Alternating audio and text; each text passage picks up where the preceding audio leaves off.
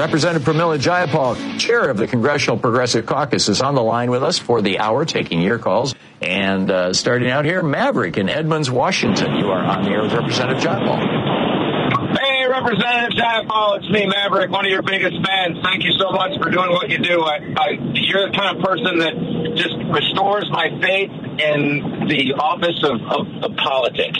Um, I got a couple quick questions for you.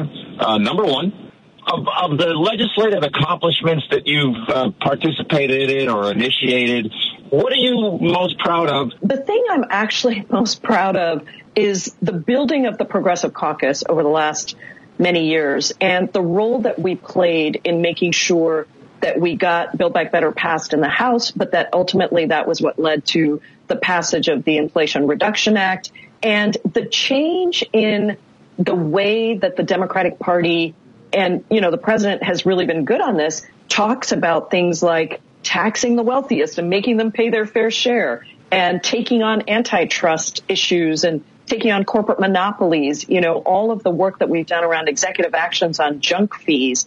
Um, I feel like it's a dramatic, it's not just a piece of legislation, it's a dramatic shift in how we think about building the economy and who has the right to build the economy. And you can see it also in the way that um, collective bargaining and labor unions have really built their power. Wages have gone up, and people have more power to determine the course of their lives and what they get on the job. And so it's really this bigger shift that I'm most proud of, and the Progressive Caucus um, and our role in really helping to push for that and to make sure that we're pushing on the left edge of what's possible within Congress.